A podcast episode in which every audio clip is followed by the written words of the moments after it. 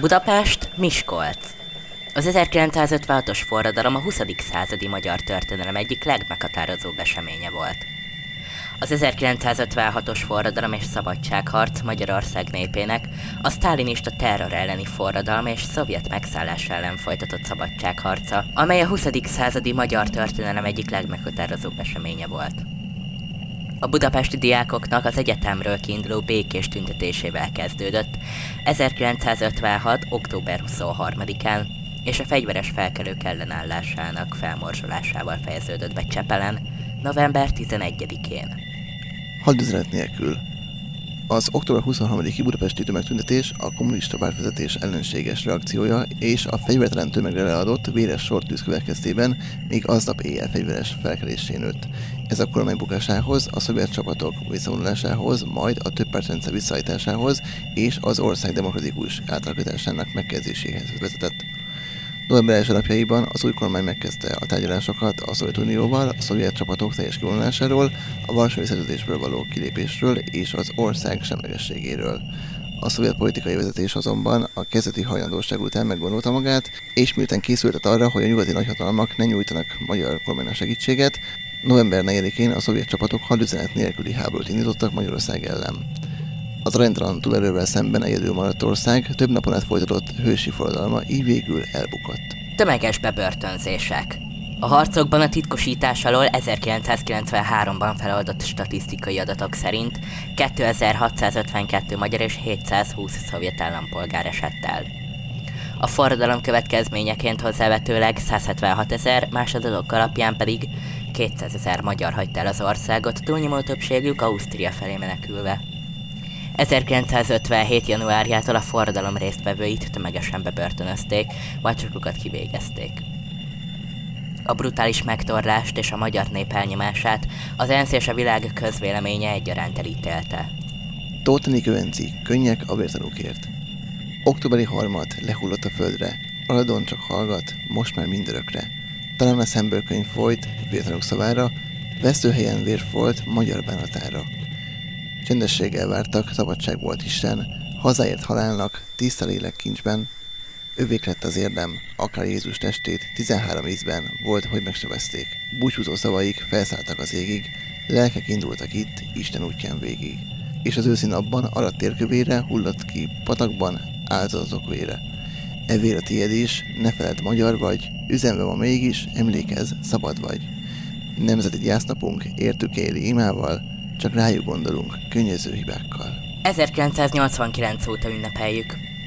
A forradalom leverését következő évtizedekben az 1956-os eseményeket a pártállami hatalom ellen forradalomnak bélyegezte és elítélte, de a rendszerváltás során megváltozott az események hivatalos értékelése. 1989. október 23-a óta ez a nap kettős nemzetű ünnep Magyarországon az 1956-os forradalom kitörésének napja és a Magyar Köztársaság 1989-es kikiáltásának napja, amelyet az 1990. évi 28. törvény iktatott a nemzeti ünnepek sorába. A megemlékezésről. 56. október 23-ától fegyveres szabadságharc bontakozott ki a kommunista diktatúra és a szovjet megszállás ellen. A szovjet vezetés ígérete ellenére az orosz csapatok nem hagyták el az országot, ezért november 1-én Nagy Imre, az újonnan megválasztott miniszterelnök bejelentette Magyarország semlegességét, kilépését a Varsói Szerződésből és az ENSZ nagyhatalmaihoz fordult segítségért. A forradalom sorsát november 4-i szovjet invázió becsetelte meg. Hajnalban az ország egész területén megindult a katonai megszállás.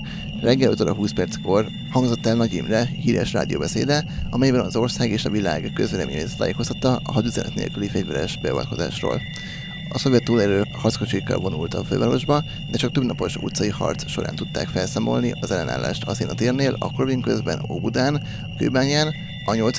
és a 9. kerület több helyszínén, végül Csepelen is, november 11-én. Az emléknapon félreborc engedik Magyarország nemzeti zászlóját, majd a hagyományok szerint a Terrorháza Múzeum hősök falánál gyertyagyújtással, a Rákos Kásztóri úgy köztemető 300-as parcellájánál koszorúzással, a Szent István Bazilikában pedig emlékkoncertre emlékeznek az 56-os szabadságharc mártírjaira és a megtalálás áldozataira. Érdekesség, hogy az évember a Time magazin választása szerint 1956-ban a magyar szabadságharcos lett. A következő évben a Time a magyar forradalmat leverő Nikita Hruszcsovot választotta az évemberének. A forradalom elfolytás után Alberto Maravilla író azt javasolta a világ országainak, hogy azokat az utcákat, ahol szovjet nagykövetség van, kereszteljék át a legyilkolt magyarok utcájának. Olaszországból származik az Avanti Raggazi di Budapest, vagyis Előre Budapesti srácok című dal. Tóth Nikőenci. Ők 13-an. Ők mind 13-an hittek szabadságban, végig kitartóak voltak, nemzetükért bátran. Mégis jött a kényszer, a fegyverletétel, a kiszolgáltatott szabadságot kaptak erős kézzel. Meg tudták, nem féltek, szívben összeértek, aladon reggel fénye, szikrát szólt a vérnek. Példastatuálás, nemzetünkön vágás, emlékezzünk magyar szóval, értük szól az áldás. Állj meg, s gondold végig, lelkük szállt az égig, hittek ők a szabadságban, egészen a sírig. Vidéki Momentumok Október 23. A Dimávag gépgyár dolgozói elkészítették a borsodi munkások követeléseinek 21 pontját, és megalakították a Demokratikus Munkást Szervező Bizottságot a Miskolci Egyetemen, pedig megalakult a Független Diák Parlament. Október 24. 31. A budapesti eseményekkel egyidejűleg az ország nagyobb városaiban és kisebb településein, többek között Miskolcon és Ózdon is tüntetéseket, népgyűléseket tartottak. Vidéken is követelték a budapesti egyetemisták 16 pontjában foglaltak végrehajtását és a földek visszaadását. Az országban sok helyen elzavarták a korábbi vezetőket, ledöntötték a szovjet emlékműveket, leverték a vörös csillagokat, a helyi tanácsok irodáiból kidobálták és elégették a begyűjtési íveket. Kikértet haltak a forradalom Borsod Abói Zemplén megyei, szülöttei és a megtudás áldozatai.